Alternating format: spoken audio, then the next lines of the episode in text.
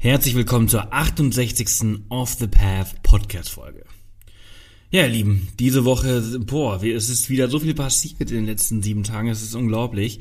Äh, ja, wir sind zurück aus Australien, das habt ihr mitbekommen und äh, wir waren auf der ITB richtig erfolgreich, richtig anstrengend. Das ist unglaublich, wie viele Termine wir dort immer haben. Aber ähm, wir hatten eigentlich schon einen richtig guten Plan und äh, viele Reisen für dieses Jahr gebucht, aber jetzt sind wir uns sicher, was wir alles noch dieses Jahr erleben werden. Und das, äh, es, ich freue mich drauf. Ich würde es euch am liebsten alles jetzt schon irgendwie erzählen, welche Abenteuer dieses Jahr noch auf uns warten. Aber ich werde ja mich ein bisschen zusammenreißen und ähm, alles mal ein bisschen für mich behalten. Ähm, der Überraschungseffekt und so. Ne? Also Ihr könnt euch sicher sein, in dieses Jahr kommen ein paar richtig spannende Folgen, ein paar spannende Abenteuer haben von Line und mir aus ja der ganzen Welt. Und äh, ich würde es euch am liebsten sagen, aber ich lasse es jetzt einfach. Ähm, ich sag mal so, also Europa ist einiges mit dabei, Afrika ist auch einiges mit dabei, Asien ist auch was dabei, Amerika ist auch was dabei. Ja, fehlt eigentlich noch die Antarktis, ne? Also wir machen dieses Jahr auf jeden Fall nochmal irgendwie eine Weltreise. Wir gehen auf alle Kontinente. In Australien waren wir ja auch. Also ja, offiziell. Wir werden auf alle Kontinente irgendwie besuchen. Ähm, wenn man denn Amerika als einen Kontinent, also Nord-, Zentral- und Südamerika als einen Kontinent sehen würde. Wenn man das nicht sehen würde, dann weiß ich es gerade nicht.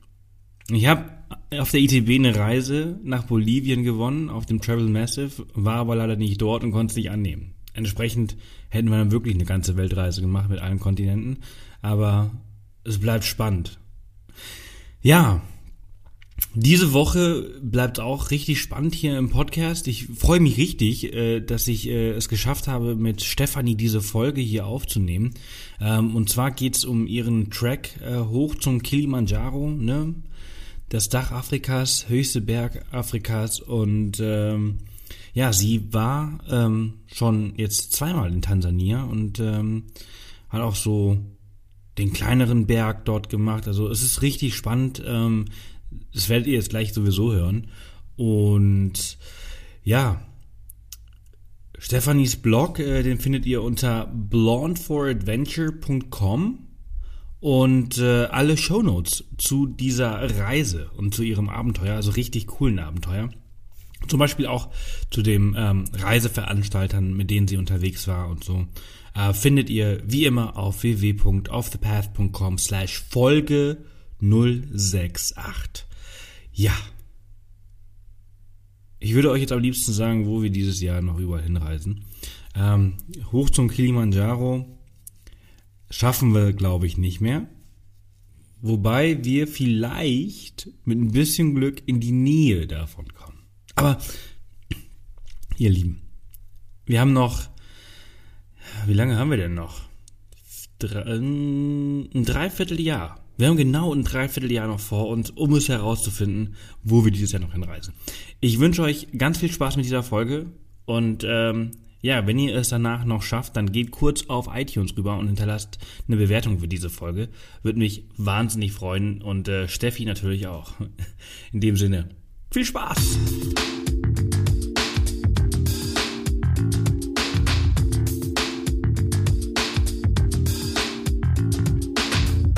Willkommen zum Off the Path Podcast. Auf Off the Path bekommst du jede Woche praktische Reisetipps und Inspiration für dein nächstes Abenteuer. Und hier ist er, dein Travel Buddy und Abenteuer Junkie, Sebastian Canaves. Herzlich willkommen zu einer neuen Off the Path Podcast Folge. Heute richtig cooles Thema und zwar habe ich die Stefanie zu Gast, die äh, ja ganz frisch zurück aus äh, Tansania zurück ist und äh, den Kilimanjaro äh, ja von nächster Nähe quasi erlebt hat. Stefanie, schön, äh, dass du da bist. Ja, hallo Sebastian, schön, dass ich da sein darf. Du bist äh, den Kilimanjaro hochgewandert, hochgestiegen, äh, der höchste Berg Afrikas, das Dach Afrikas. Äh, wie war's? Es war Wahnsinn. Es ist gar nicht in einem Wort zu beschreiben. diese ähm, Erfahrung. Es war mental sehr, sehr anspruchsvoll, vor allem für mich. Ähm, Landschaft spektakulär, immer verschiedene Landschaftszonen. Äh, es war einfach toll. Men mental äh, herausfordernd, warum? Ähm, ab einer gewissen Höhe wird es sehr schwer. Ähm, der Körper schreit quasi aus allen Poren, geh nicht weiter, mach das nicht, das tut dir nicht gut. Ähm, ich habe ganz starke Kopfschmerzen bekommen. Ähm, also Höhenkrankheit. Ja, die Symptome. Die ersten Symptome der Höhenkrankheit waren da. Es war noch keine akute Höhenkrankheit, so dass man sagen müsste, ich muss jetzt absteigen. Aber eben diese ersten Symptome der Appetitlosigkeit, ähm, Kopfschmerzen, Übelkeit gehört auch dazu, hatten wir jetzt nicht so. Aber ähm, die haben auf jeden Fall schon bei mir am zweiten Morgen stark eingesetzt und haben sich dann durch den Trip durchgezogen. Und dementsprechend war das sehr äh, herausfordernd, weiterzugehen. Oh, krass. Also schon am zweiten Tag, wie lange ging die Reise? Also wie lange ging der Trip? Es sind sechs Tage gewesen, die wir am Berg waren. Ähm, viereinhalb Tage sind wir hochgelaufen, mit Gipfelnacht dann auch über die ganze Nacht durch und dann anderthalb Tage nach unten wieder. Oha, und dann hast du dann äh, die ganze Zeit, also so, äh, ja, da ging es dir so schlecht. Ja, es ist, fing auf, also wir sind auf 1800 Metern ungefähr gestartet, würde ich sagen, und waren am ersten Camp auf 2,6, 2,7 rum. Und da bin ich schon abends angekommen und hatte leichte Kopfschmerzen, ganz, ganz leichtes, ähm, leichten Druck. Und ähm, der war dann morgens wieder weg, Gott sei Dank, dann gefrühstückt, alles super, losgelaufen und beim nächsten Camp angekommen auf 3300 Metern dann und wieder Kopfschmerzen gehabt. Ne? Und ja, das war für mich nicht ganz so schön, weil ich zu dem Zeitpunkt natürlich dann auch Bedenken hatte, erreiche ich überhaupt den Gipfel, wenn ich, wenn es so weitergeht, wenn das schon so früh anfängt. Mm, das Glück an der ganzen Geschichte war, dass es morgens immer wieder super war. Ich bin aufgewacht, mir ging es prima, ich konnte essen. Das, äh, eine Freundin von mir hatte ein bisschen Appetitlosigkeit, hatte ich gar nicht. Ähm, ich hatte immer Hunger. Und ähm, es kam bei mir immer gegen Nachmittag. Quasi, wenn man den ersten, äh, den höchsten Punkt an diesem Tag erreicht hatte, habe ich Probleme bekommen mit der Höhe, solange so dann, dass mein Körper wieder Zeit hatte, sich zu akklimatisieren, wurde es besser. Genau. Mhm. Krass. Bis auf wie viel Meter, äh, also wie hoch ist der Kilimanjaro? 5895 Meter. Also ja, knapp 6000.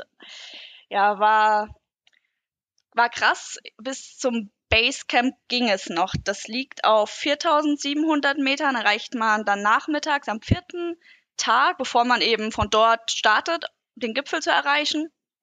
Mm, dort kam ich an und war halt wirklich durch. Okay, und äh, das Basecamp, also äh, äh hast du jetzt gerade 4700 Meter gesagt? Ja. Äh, also 4700 Meter und dann läuft man an einem Stück quasi hoch, bleibt oben und dann wieder runter und dann schläft oben gar nicht richtig. Nein, genau, man äh, startet. Also hat man so, so einen 48 Stunden Tag, ist das, ist das so? Nicht ganz, aber es, ist schon sehr lang. Also man startet gegen. Äh, Gefühlt zwölf gefühlt auf jeden Fall. Man startet gegen zwölf Uhr nachts und äh, läuft dann die ganze Nacht durch, soll so gegen sechs Uhr morgens am äh, ähm, Gipfel sein, möglichst, um den Sonnenaufgang dort zu er erleben. Das hat bei uns nicht ganz hingehauen. Wir waren ähm, gegen 8 Uhr am Gilman's Point. Das ist der erste Punkt, den man auf dem Kraterrand erreicht. Und ab diesem Punkt gilt quasi der Kilimanjaro auch als offiziell bestiegen. Ist aber erst auf 5600 irgendwas ich glaube, ja, fast 5, 7. Sprich noch ganze 200 Höhenmeter, die überwunden werden mussten. Und ähm, ich selbst hatte es dann nur, was heißt nur? Also es ist so, am Kraterrand ist der Gilman's Point als erster Punkt, dann der Stellar Point als zweiter Punkt und am Ende kommt der Uhuru Peak, der auch dann als höchste Punkt mit 5895 Metern gilt. Ähm, ich habe es bis kurz vorm Stellar Point geschafft, ähm, bin dann allerdings auch dankend umgekehrt, weil meine Kopfschmerzen zu dem Zeitpunkt so schlimm waren, dass ich äh, keinen Schritt mehr gehen konnte und auch nicht wusste, wie ich ehrlich gesagt von diesem Berg wieder runterkommen soll. Ähm, die zwei Freundinnen, mit denen ich unterwegs war, die sind da noch weiter bis zum Uhuru Peak gelaufen und kamen zurück zum Basecamp um 15 Uhr nachmittags. Das heißt, okay, krass. Ja. 15 Stunden durchgelaufen. Und das ist schon sehr, sehr, sehr lang. Also normalerweise ja. ist man schneller. Also ich, ich leide da, ich leide da gerade mit dir, weil ich weiß ganz genau, was du durchgemacht hast. Also ich habe keine so krasse Wanderung gemacht, aber als wir in Ecuador waren, da waren wir ja auch ständig so auf äh, 4.000, 5.000 Metern unterwegs und mir ging's kacke, äh, mir ging's so schlecht und ich und ich habe mich da auch, ich habe Zähne durch, also Zähne zusammengebissen und, und einfach durch, aber das ist nicht schön, wenn man das so, diese Schmerzen und dieses dieses, dieses, die ganze Zeit zu denken, man kippt jetzt gleich einfach um. Mhm. Manchmal wünscht man sich, also manchmal, ich, ich, ich weiß, ich habe mich manchmal so, boah, ey, am liebsten will ich einfach umkippen und hier liegen bleiben. Sollen die doch alle laufen. Ja. Also, wenn ich dann einfach irgendwie mal ganz kurz nichts spüre, weil diese Übelkeit die ganze Zeit, ja, also krass. Also, äh, imaginärer Hut ab an dich, dass du das gemacht hast. Äh, ich äh, würde es auch gerne machen. Äh, im Nachhinein, jetzt bist du seit äh, drei Wochen ungefähr zurück, ähm, würdest du es nochmal machen? Jederzeit wieder. Es ist, es ist eine absolute Grenzerfahrung. Dein Körper geht total an seine Grenzen. Aber es ist eben auch so viel mentale Stärke gefragt, dass wenn man dann zurückblickt und alle Schmerzen vergessen sind, das ist wie immer in einem Leben, ne? man, man hat immer nur die schönen Erinnerungen. Ja, ja, klar. Und es war so ein beeindruckendes Erlebnis, am Berg morgens aufzuwachen. Um 6 Uhr morgens steht man ungefähr auf, hat den Sonnenaufgang, dieses ähm, Bergleuchten, wo man diesen Kibo, also den, den, ne, den, der Kilimanjaro besteht ja aus drei Vulkanen und der Kibo ist der, der der höchste ist. Und man sieht diesen Kibo rot erleuchtet. Das ist absoluter Wahnsinn, unbeschreiblich, auch dort in diesen Zelten zu übernachten, auf unserer Route jetzt. Ähm, das Erlebnis mit meinen Freundinnen, was einmalig ist, auch mit den Einheimischen. Das und dann dieser Moment, es geschafft zu haben. Nicht mal so sehr, als wir oben waren, das konnte ich mich gar nicht so sehr drüber freuen, weil es mir wirklich so schlecht ging. Ähm, da war einfach nur der Gang, kann ich hier bitte runtergehen. Aber so im Nachhinein, es ist ein Traum. Es ist ja. wirklich, es ist so äh, überwältigend, dass man das geschafft hat und wie viel Stärke man doch in sich hat, wenn man an sich glaubt und wenn man das unbedingt möchte. Ja, also ich finde, ich finde an solchen, äh, also ich, ich kann das richtig äh, spüren, was du sagst.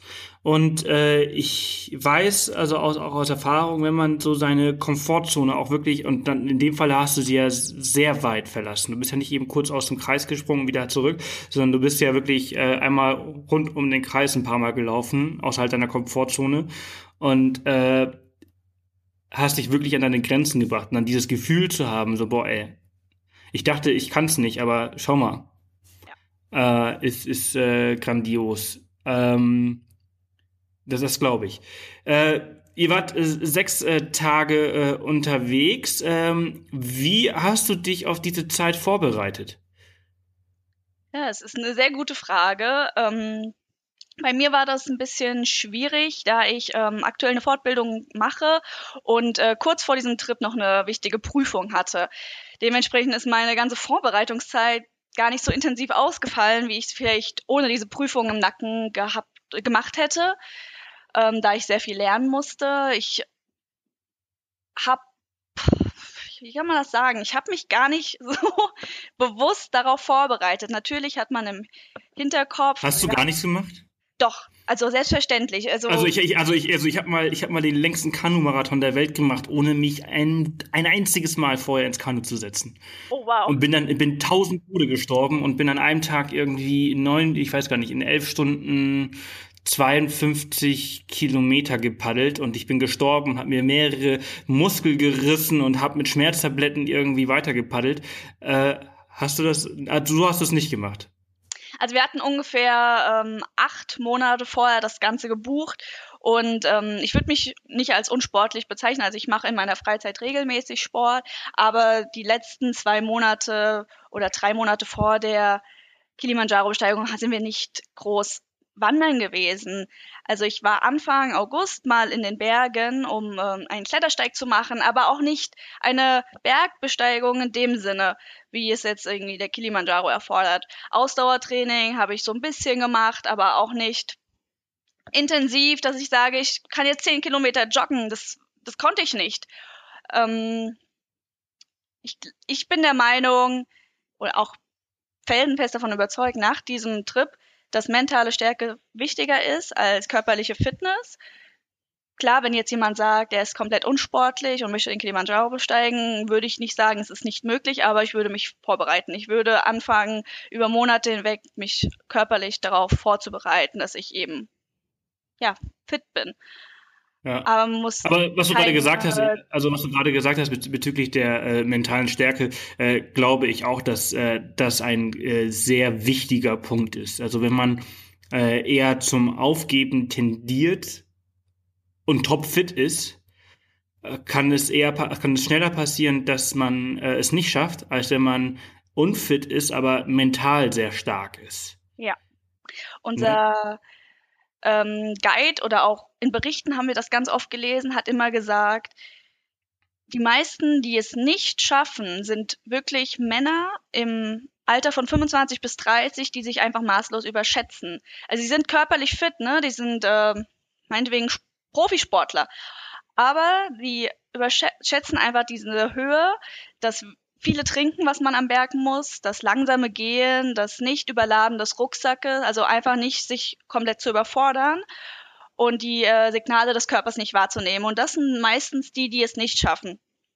Okay, krass. Dann habe ich ja noch zehn Jahre, bis ich äh, also dann in dieses Alltagsklasse komme. Nein, eigentlich nicht. Ich bin nächstes Jahr dann drüber. Ja. ähm, aber ja, krass, also dass das äh, die Zielgruppe ist, die äh, äh, es am meisten nicht schafft, äh, ist interessant. Ja, das ich glaube, nee, ich glaube auch, dass, dass Frauen äh, viel, viel krassere äh, Durchsetzungskraft haben oder Durchhaltevermögen haben als Männer. Ähm, ich glaube, sie haben auch einfach eine höhere Wahrnehmung für Symptome und tun dann direkt was dagegen. Oh, ich habe Kopfschmerzen, ich muss gleich mal einen Liter Wasser trinken zum Beispiel. Ja, ja, das, äh, wenn ich mir so äh, unsere Konstellation anschaue, also Line und ich, dann ist das bei uns auch so. Also äh, ich bin dann auch eher zu faul, was zu trinken. Ja, das geht schon.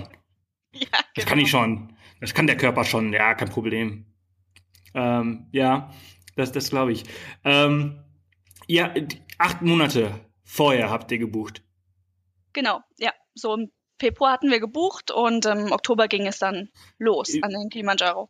Wie, ähm, inwieweit vorher muss man buchen, um noch einen Platz zu bekommen? Also war das quasi das früheste oder war das das späteste, was man buchen konnte? Äh, war es einfach zu buchen? Ähm, für uns war das komplett egal. Wir hatten ähm, einen individuellen Baustein gebucht über äh, Wikingerreisen. Die äh, kooperieren da unten mit Zara Tours. Es ist einer der zigtausenden Anbieter, die es dort vor Ort gibt, die äh, Kilimanjaro-Besteigungen anbieten. Und äh, wir hatten das über so einen individuellen Baustein gebucht. Das heißt, wir haben noch gar nicht in einer Reisegruppe integriert, sondern wir haben das für uns zu dritt gemacht, hatten dann auch unseren eigenen Guide, unseren eigenen Assistenzguide sowie Köche und die ganzen Träger, ähm, die nur für uns zuständig waren und Dementsprechend konnten wir das Datum frei wählen, was wir auch so gemacht haben. Also wir hätten das auch bedeutend früher machen können. Wir haben das aber so uns gelegt, wie es halt für uns am besten gepasst hatte. Hm. Äh, ihr, ihr wart zu dritt. Wie groß war eure gesamte Gruppe? Ähm, wir waren insgesamt zwölf. Oh, war schon eine recht äh, ordentliche Gruppe, ne? Also zwölf Personen und dann noch äh, die ganzen äh, äh, Guides und Helfer. Beziehungsweise, nein, also beziehungsweise es waren zwölf Guides und Helfer und wir drei. Also es waren 15 Leute. Wir hatten jeweils drei Porter. Ach so, dann, krass. Ja, so war das. Ah, also, also nur ihr drei Mädels und äh, die, die zwölf äh, Herrschaften, die euch dann quasi äh, da, da geholfen haben. Genau. Oh, cool.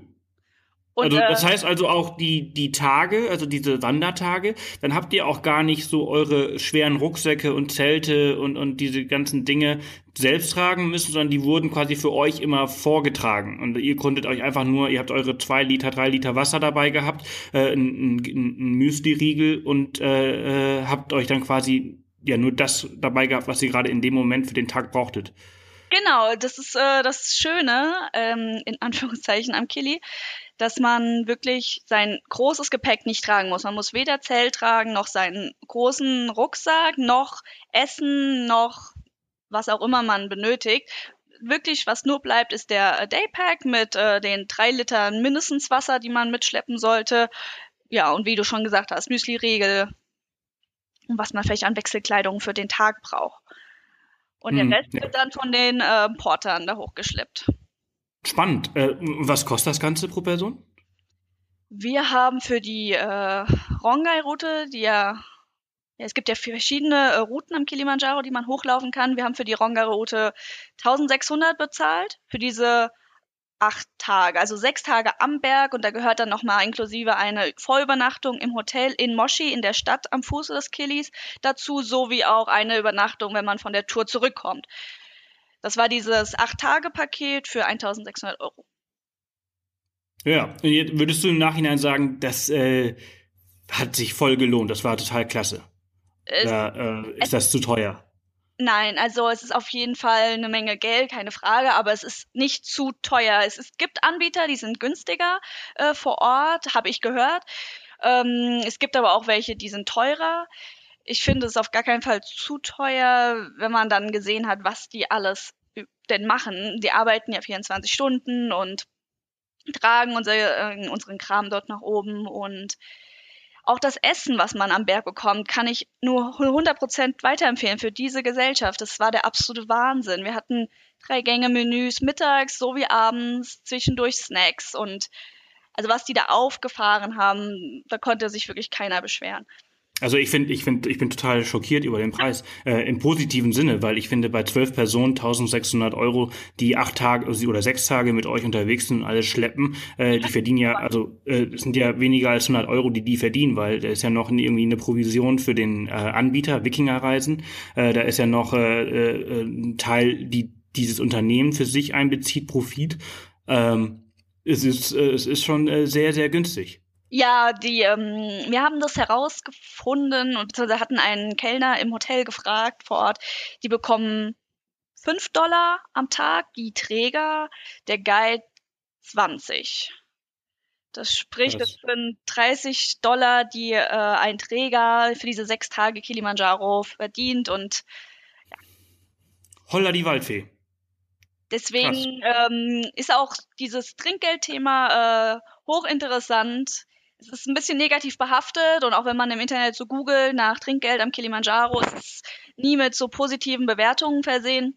Es kommt daher, dass das wirklich erwartet wird. Ne? Es ist, man denkt ja immer, Trinkgelder sind freiwillig und wenn, dann sind es mal so 50 Dollar für die Gruppe oder auch 100. Aber ähm, erstens wird es wirklich erwartet von den Einheimischen, dass man das zahlt. Und zweitens wird eben auch relativ viel erwartet. Aber nichtsdestotrotz für den Job, den die machen, finde ich es super wichtig, den auch das entsprechend zu honorieren und im Hinblick darauf, was sie verdienen, naja, die verdienen ja auch nichts, ne? Also ich meine, es ist ja vergleichbar mit den, mit den Kellnern in den USA, die ja auch überhaupt nichts verdienen, also keinen Festgehalt haben, sondern nur von den Trinkgeldern leben. Und ich meine, wenn ich fünf Euro äh, am Tag verdiene und 30 äh, äh, Euro oder Dollar in, in der Woche, dafür, dass ich halt äh, kiloweise die Sachen äh, auf 6000 Meter hoch äh, schleppe, dann finde ich es ja schon wieder legitim. Was äh, findest du denn äh, äh für einen angemessenen Preis? Pro Person oder für die Gruppe an Trinkgeld für zwölf Personen? Ähm, wir hatten insgesamt für unsere zwölf Leute, das ist dann natürlich auch wieder gestaffelt, ein Porter bekommt weniger als ein Guide, ähm, haben wir insgesamt 600 Dollar gegeben, zu dritt. Okay. Okay, ja. also, also wenn du bei den 1600 Euro bist, äh, dann könnte man quasi auf 2000 aufrunden, um eine glatte Zahl zu machen. Das, das plant man quasi für den Track ein. Würde ich äh, so empfehlen, ja. Man muss auch noch bedenken, dass 50 Dollar Visumskosten hinzukommen, die man dann äh, für Tansania benötigt. Und eben, ja, das. Dieses Visum als, als Deutsche, äh, äh, kriegst du das vor Ort oder musst du das vorher äh, beim Konsulat oder bei der Botschaft äh, quasi anfragen? Oder man online? Kann es, oh, man kann es vor Ort am Flughafen bekommen. Für uns war das ganz praktisch, da das dann eine Mitarbeiterin von Sarah Tours für uns organisiert hatte. Die hatte uns abgeholt am Flughafen, hat das dann für uns organisiert, ähm, quasi die Pässe eingesammelt und sie war einmal weg. Ähm, kam dann irgendwann wieder mit dem Stempel. Ähm, das ging super leicht. Und okay. kann man aber auch individuell selbstständig am Flughafen bekommen oder eben übers Konsulat, würde ich aber nicht empfehlen, weil es war wirklich leicht am Flughafen. Kein Problem. Okay, super. Äh, Nochmal kurz auf das Thema Trinkgeld, äh, weil du sagtest, äh, ein Porter kriegt weniger als ein Guide. Ähm, wenn man den Jungs das Trinkgeld gibt, gibt man dem dann jeden Einzelnen Geld oder gibt man dann dem Guide das Geld und hofft darauf, dass er das äh, äh richtig verteilt? Also wir waren jetzt zweimal in Tansania. Das erste Mal am Kilimanjaro, das zweite Mal am Mount Meru. Das ist der kleinere Bruder, der auch oft zum äh, Vorakklimatisieren genutzt wird, ne, um einfach besser sich an die Höhe angepasst zu haben am Kilimanjaro. Und äh, beim ersten Mal war es tatsächlich so, dass das unser Guide ähm, komplett eingesammelt hatte. Wir haben das auf so einem Papier, vorgefertigten Papier eingetragen, wie viel jeder bekommt. Ähm, und der hat es dann verteilt an die Mannschaft. Beim zweiten Mal war es so, dass wir tatsächlich das jedem selbst in die Hand gedrückt hatten. Schon vorgefertigt und dann direkt gegeben haben. Was ist dir lieber? Ähm, ich fand es angenehmer beim zweiten Mal. Ich ist natürlich auch die Wertschätzung. Also ich glaube, ich fände das zweite Mal, also das jedem Einzelnen zu geben, natürlich auch nochmal, um die Wertschätzung zu zeigen für die Arbeit, die sie geleistet haben. Absolut, genau. Das ähm, kam auch beim zweiten Mal viel besser an und viel äh, mehr bei uns wiederum diese Wertschätzung an. Ähm, zwei Portern hatten wir das sogar am Berg am Ende des Trips schon gegeben, den restlichen erst im Hotel, als wir wieder in Moshi zurück waren. Lag einfach daran, dass diese zwei Träger, die wir am Berg ähm, quasi bezahlt hatten, ähm, von dort waren und nicht von Moshi, was so zwei Stunden entfernt lag. Ähm, und die haben sich super dolle gefreut und also man hat das, das Glänzen in den Augen gesehen, die Freude und haben uns auch umarmt und ja, also die Wertschätzung kam viel, viel mehr rüber als beim ersten Mal und fand ich auch sehr viel schöner.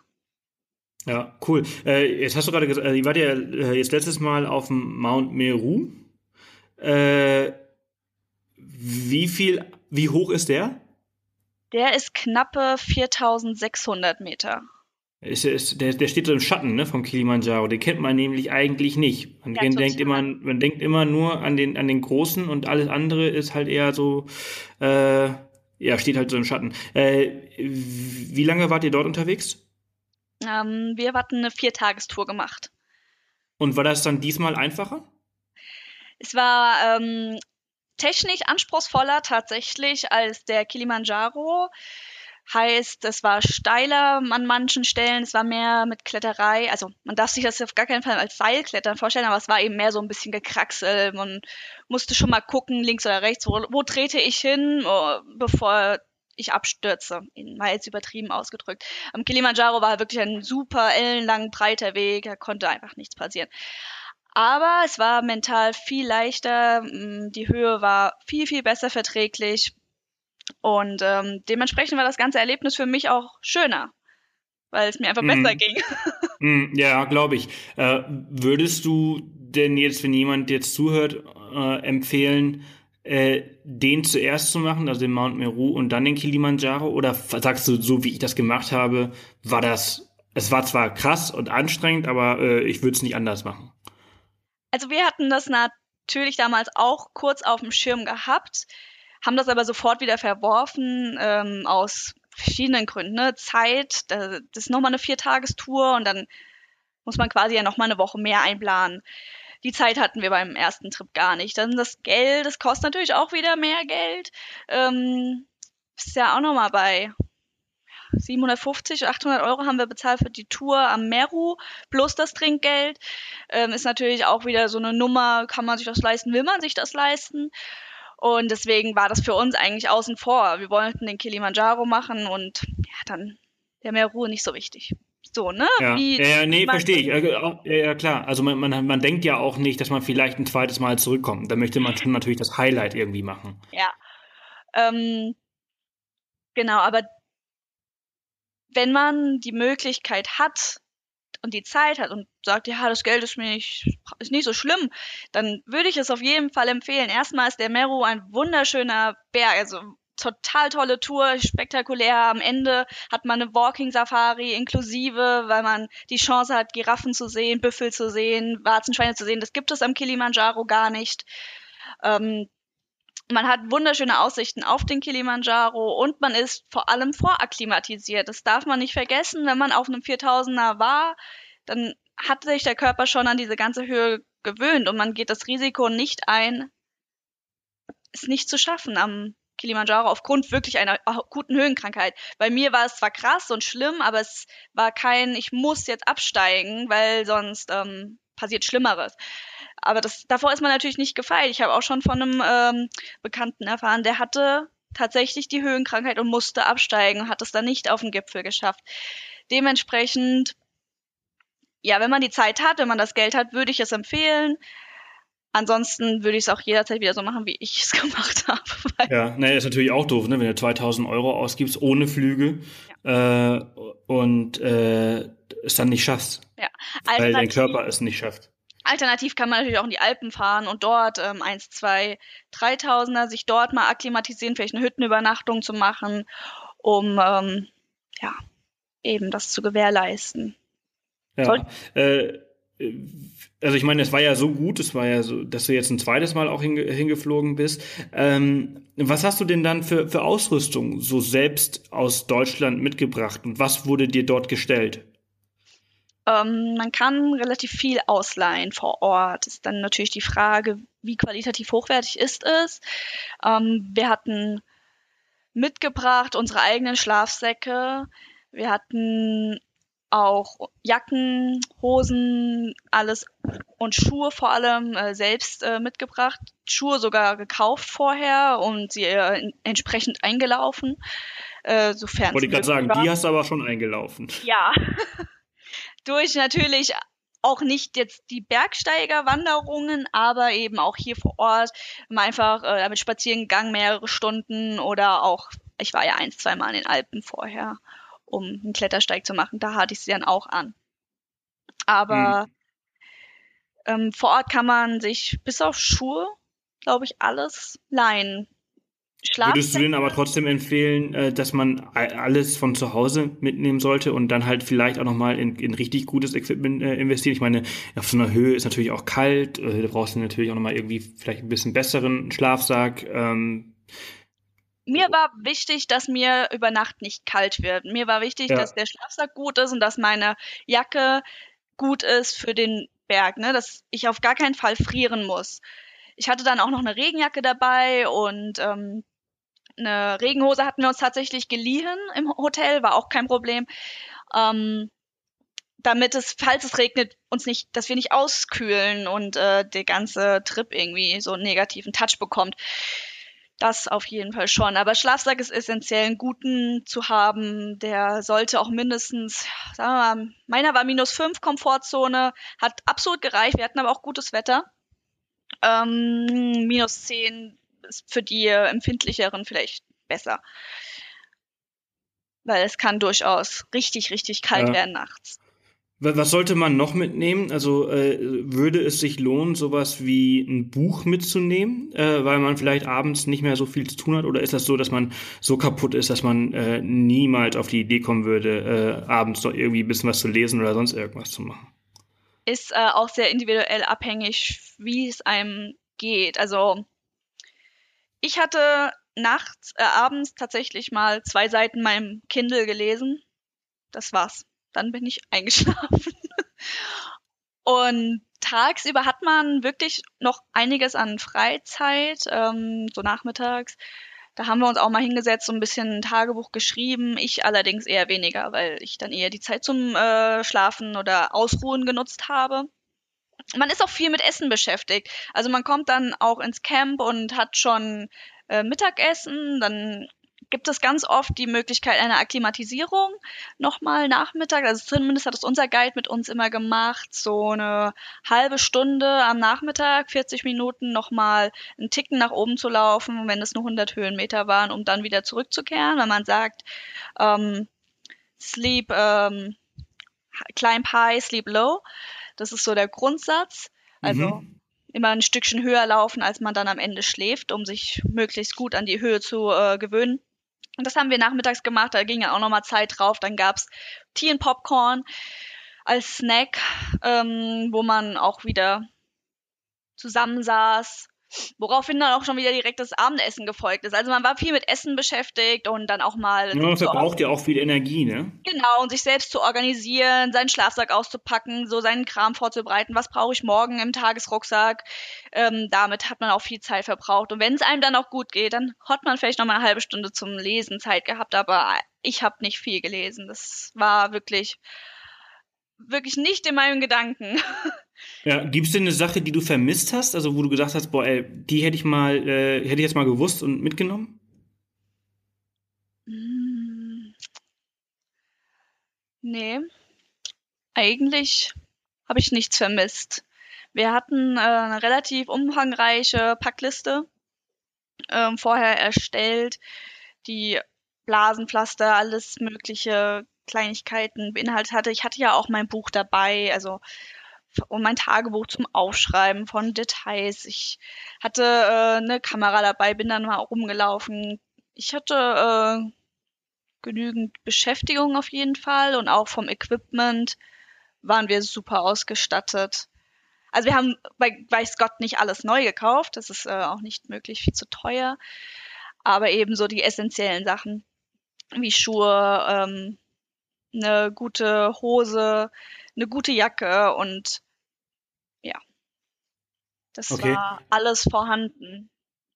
Ja, okay, cool. Und äh, ich meine, ihr habt ja nicht nur nicht nur den Kilimanjaro oder auch nicht nur den äh, Mount Meru gemacht, sondern ihr habt ja auch äh, im Nachhinein habt ihr euch noch ein bisschen das Land angeschaut. Genau, beim ähm, ersten Trip war es so, dass wir relativ wenig von Tansania neben dem Kilimanjaro gesehen haben. Wir sind direkt nach Sansibar geflogen und haben dort eben nochmal uns die Insel angeschaut, beziehungsweise sind eigentlich zum Relaxen in ein Hotel gefahren und waren dort am Strand, was auch wunderschön war, so landschaftlich. Die, ähm, das einzige, was so einen negativen Touch hatte, war die Armut vor Ort. Die ist nochmal um einiges äh, extremer gewesen oder kam uns extremer vor als äh, in Tansania selbst. Mm, aber die Strände sind absolut beeindruckend und wunderschön. Kann man auch äh, tauchen gehen oder ähm, Kitesurfen haben sie angeboten. Das war wirklich toll. Und jetzt beim zweiten Trip ähm, gab es hatten wir uns, also wir hatten uns im Vorhinein überlegt, wir, wenn wir zurückfahren, möchten wir unbedingt äh, uns die Stadt ansehen, also Moshi selbst. Wir wollen in dieses afrikanische Leben eintauchen. Wir hatten äh, Kontakt gehalten mit unserem Guide und der hatte uns dann auch auf der zweiten Tour wieder begleitet. Und mit dem haben wir das dann so ausgemacht, dass er uns die Stadt zeigt und wir zusammen mal kochen, was ein Wahnsinnserlebnis war mit einem Afrikaner zu Hause auf dem Boden sitzend äh, zu kochen. Das, das kann man sich gar nicht vorstellen. Das ist einfach eine komplett andere Welt. Und ja, dann das haben wir gemacht. Dann waren wir auf lokalen Märkten unterwegs und haben dort äh, unsere unsere Gemüsesorten gekauft zum Kochen. Also das war die Stadt an sich, dieses Pulsieren und dieses afrikanische Leben war ein absolutes Erlebnis. Hm, cool, hört, hört, sich cool an. Äh, habt ihr denn auch ähm, Safaris gemacht oder ähm, irgendwelche Game Drives? Ähm, äh, Safari selbst haben wir noch nicht gemacht. Das ähm, heben wir uns fürs nächste Mal auf. Nee, das haben wir tatsächlich. Also es geht nochmal zurück. Mit Sicherheit. Sehr cool. Also äh, ja, totales äh, Tansania-Fieber. Ja. Ja, also zum Safari eignet sich das Land absolut. Ähm, es gibt mehrere äh, Nationalparks, äh, vor allem die Serengeti ähm, und der Ngongoro Ngoro Krater, ich bin nicht sicher, ob man mhm. ihn so ausspricht. Ähm, das soll das höchste Tieraufkommen in, äh, in Ostafrika sein. Also zum Safari machen ist das auf jeden Fall auch mit Kenia der Place to be. Cool. Weil du jetzt gerade Kenia sagst, ich habe gerade so drüber nachgedacht, äh, weil ich früher immer der Meinung war, dass der Kilimanjaro in Kenia ist, aber er ist irgendwie sehr an der Grenze. Ja, er ist sehr ja? an der Grenze. Wir konnten ähm, auch nach er, Kenia äh, blicken von uns. Genau, und, genau. Und da habe ich mich gerade so gefragt, so, boah, ey, wie geil, und das habe ich nämlich nicht gefragt, muss eigentlich dieser Ausblick da oben sein? Der Ausblick ist Wahnsinn. Erstmal sieht man auf eine endlose Wolkendecke, was für mich auch das eines der absoluten Highlights war. Ich war noch nie über den Wolken, also zumindest nicht so weit über den Wolken. Ne?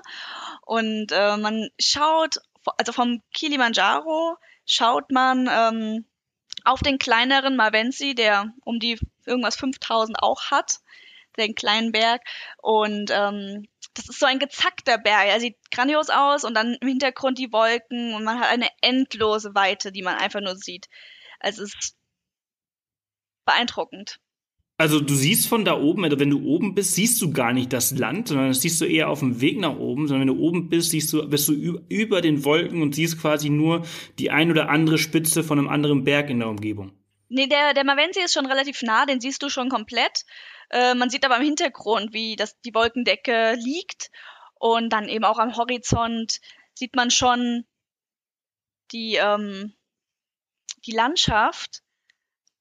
Aber ich weiß gar nicht, wie ich das am besten beschreiben soll. Man, man ist auf diesem Berggipfel und sieht nach unten den Kilimanjaro, alles voller Vulkan. Im, wenn man gerade ausschaut, ist da der Mavensi, der sich erhebt. Und links und rechts sieht man einfach nur Wolkendecke, die dort liegt. Hm. Das hört natürlich auch drauf an, wie die Wolken gerade liegen. Also es ist total spektakulär. Ja klar, es gibt ja, es gibt ja manchmal auch Tage, wo, wo keine Wolken sind, dann sieht man ja. wahrscheinlich super weit, aber in eurem Fall konnte man halt äh, dann nicht so weit schauen. Aber ich, ich stelle mir das ziemlich cool vor. Also egal ob, ob weite Sicht oder, oder keine, äh, muss das schon eine grandiose äh, Aussicht sein. Jetzt beim Meru zum Beispiel war das äh, ganz anders. Da hat man gar nicht so viele Wolken gesehen. Wir hatten den Kilimanjaro im Hintergrund, das sah auch super stark aus. Und wenn man nach, auf, auf die andere Seite geschaut hat, hat man ganz viele andere Berge gesehen, die es noch in Tansania gibt. Und ähm, das war Wahnsinn. Also da hat man wirklich diese Weite gehabt. Da sieht, sah man jetzt nicht nach Kenia, weil es auf der anderen Seite liegt, aber man sah unendlich weit die Landschaft liegen. Cool. Äh, also, Stefanie, vielen, vielen Dank, dass du die Zeit genommen hast, um äh, mit uns dein äh, Kilimanjaro-Abenteuer zu teilen. Äh, es hat unglaublich viel Spaß gemacht. Wo geht's für dich als nächstes hin? Ähm, nach in die USA geht es und Kanada. Ah, Kanada hat auch einen ganz besonderen äh, Platz in meinem Herzen. Äh, wo genau? Ähm, Vancouver. Ja, sehr schön. Da geht es ja. für uns dieses Jahr auch hin. Ich bin okay. gespannt, was du erleben wirst. Und äh, ja, ich danke dir jetzt erstmal und wünsche dir noch einen grandiosen Tag. Ja, vielen Dank auch, dass ich dabei sein durfte. Hat mir sehr viel Spaß gemacht. Danke dir. Tschüss. Ja, das war die 68. Off the Path Podcast Folge. Echt ein Wahnsinn, was äh, Stefanie da durchgemacht hat und äh, dass sie es geschafft hat, da hoch zum äh, Kilimanjaro. Und ja, Tansania hört sich, muss ich ehrlich sagen, richtig gut an. Ähm, ich bin mir auch ziemlich sicher, dass also Tansania hat ja auch einen Teil der, der Serengeti und ähm, auch richtig viele Nationalparks und also ich bin, mich, ich bin mir sicher, dass sich eine Reise äh, nach Tansania nicht nur für den Kilimanjaro lohnt, sondern auch für diese ja unglaubliche Natur in Ostafrika. Ja, ein Teil der Welt, den wir leider noch nicht gesehen haben, aber ich bin gespannt, ob wir es denn dieses Jahr noch schaffen. Ich bin mir ziemlich sicher, dass wir es in den nächsten zwölf Monaten schaffen, aber ob das noch in diese nächste, dieses nächste Dreivierteljahr, was wir ja noch in 2017 übrig haben, reinbekommen, wir werden sehen. Ja, wie gesagt, also Stephanies Blog, den findet ihr unter blondeforadventure.com. Dort findet ihr auch einen ausführlichen Beitrag zu ihrer äh, Tansania und Kilimanjaro Reise. Ja, und alle Infos und Links, wie bereits am Anfang erwähnt, äh, unter www.offthepath.com slash Folge 068. Ja, wenn ihr jetzt noch zwei Minuten, also länger dauert auf keinen Fall, äh, noch Zeit habt, dann würde es mich wahnsinnig freuen, wenn ihr den Podcast an eure Freunde weiterempfehlt. Einfach nur einen Link auf Facebook posten. Hey Leute, abonniert den Podcast oder geht auf iTunes und hinterlasst eine Bewertung. Das hilft mir und dem Podcast halt einfach wirklich sehr, damit noch mehr Leute ja Lust auf Reisen, Lust auf Abenteuer, Lust auf Unbekanntes, was dann vielleicht ein bisschen bekannter wird durch den Podcast. Ja, eine weitere Woche ist vergangen. Ich bin gespannt, was die nächsten sieben Tage so bringen. Ähm, wir sind hier, ja, ausnahmsweise kommt für uns mal jetzt nichts Neues. Äh, wir renovieren nach wie vor die Wohnung, die ist fast fertig. Äh, wir laden die letzten Videos von Australien auf YouTube hoch, falls ihr da noch nicht reingeschaut habt. Schnuppert mal vorbei und auf Instagram sind wir auch noch offiziell irgendwo in Victoria unterwegs. Aber wir haben viele neue Überraschungen. Wir arbeiten hart jeden Tag. Ähm, nach der ITB haben wir neue Ideen und äh, ja, ich freue mich, euch diese bald vorzustellen. Und jetzt mache ich mal Schluss. Ich wünsche euch eine tolle, tolle Woche und äh, wir hören uns dann nächste Woche Dienstag wieder. In dem Sinne, tschüss und bis bald.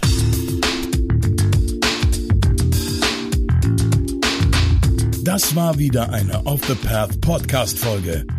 Erzähl auch deinen Freunden von diesem coolen Podcast-Kanal und hinterlasse eine Bewertung auf iTunes. Nächste Woche kommt die nächste spannende Folge.